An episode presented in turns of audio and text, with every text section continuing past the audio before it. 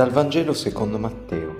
Giuseppe, figlio di Davide, non temere di prendere con te Maria tua sposa. Infatti il bambino che è generato in lei viene dallo Spirito Santo.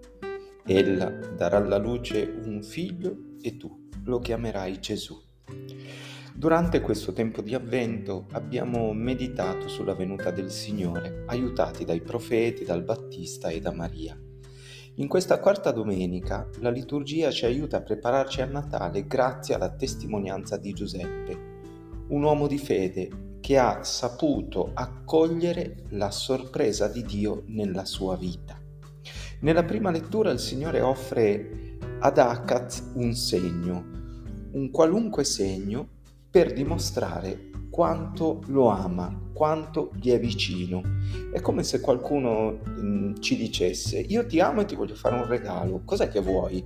E noi iniziassimo a dire no dai, no, non ti preoccupare, non voglio niente, spendi soldi. E l'altro insiste e tu no, ma no, ma non va bene, no, spendi soldi, non è che puoi... Ecco, alle volte è dura accogliere regali, magari ci piace farli, eh, alle volte non ci piace riceverli perché un regalo di cuore ci, mm, eh, ci fa percepire che siamo amati e l'essere amati è più pericoloso, tra virgolette, che amare, perché non ha confini.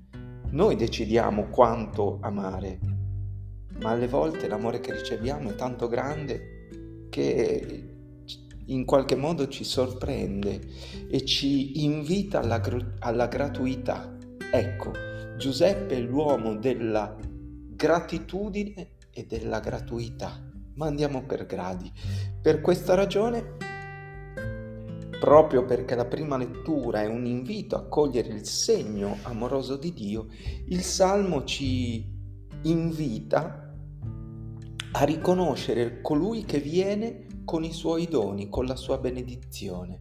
Nella seconda lettura Paolo eh, poi esorta i cristiani di Roma a riconoscere tale amore gratuito e a rispondere con una vita santa. Che cos'è la vita santa? È una vita grata e per questo generosa.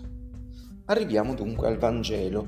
Vorrei fare un, um, una sottolineatura. Siamo nel Vangelo di Matteo che non ha scritto eh, come invece fa Luca, la visita dell'angelo a Maria, eh, la visita dell'angelo prima eh, a Zaccaria, l'incontro tra Maria e Elisabetta, non c'è nulla di tutto questo, è un'altra prospettiva. Quindi attraverso questo brano Matteo vuole aiutare la sua comunità, che è diversa eh, per cultura, tradizione, eccetera, da quella di Luca, a riconoscere l'avvento ehm, straordinario di Dio che si offre nella nostra storia. E, attenzione, agli uomini che chiedevano a Dio di inviare il Messia, eh, tra questi uomini nessuno si sentiva degno di esserne il padre, eh, abbiamo presente Zaccaria che è rimasto muto perché non credeva eh, che, che, Dio potesse dargli un figlio mentre stava proprio nel Tempio di Gerusalemme vivendo la preghiera perché il popolo avesse il Messia, un figlio.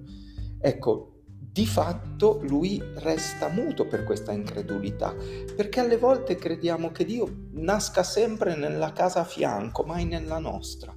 E invece Giuseppe riesce a cogliere con tutta la fatica, ma, ma riesce a cogliere un Dio che nasce nella sua casa e nella sua storia. Certo, potremmo dire, beh, ma non ha creduto subito. Sì, però mettiamoci un attimo nei suoi panni. Eh, vede la sua promessa sposa con la pancia che sta ingrossando, tutti nel piccolo villaggio di Nazareth gridano allo scandalo, al, al tradimento, eh, e povero Giuseppe, insomma, mettiamoci nei suoi panni, e nelle sue notti insonni tra un pensiero e l'altro, a un certo punto però ode una voce, la voce della gratuità di Dio, l'angelo che gli dice guarda Giuseppe non temere di prendere con te Maria, la tua sposa, il bambino che è generato in lei non è frutto di un tradimento, è il frutto dell'amore, dell'amore dello Spirito Santo che entra nella storia, nella tua storia.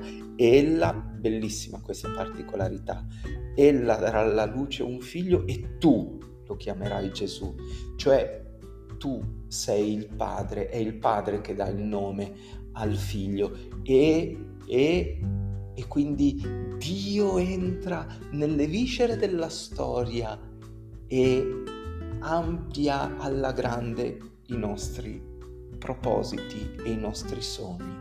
Cosa fa Giuseppe? Non dice una parola, crede, accoglie il regalo di Dio con una libertà e una umiltà impressionante come fanno i veri poveri. E allora forse oggi eh, la nostra preghiera potrebbe essere una preghiera di gratitudine a Giuseppe, perché senza la sua fede semplice e forte non avremmo potuto accogliere Gesù. Allora grazie Giuseppe perché hai accettato i doni sorprendenti di Dio, il suo amore esagerato e creativo nella tua vita, nella vita di Maria e così facendo hai aperto a Dio una strada nel deserto anche delle nostre storie. Accompagnaci Giuseppe in questo tempo di regali a riconoscere e accogliere la sorpresa di Dio nelle nostre vite e a rispondere con la tua sollecitudine e soprattutto con la tua gratuità sconfinata. Buona domenica a tutti.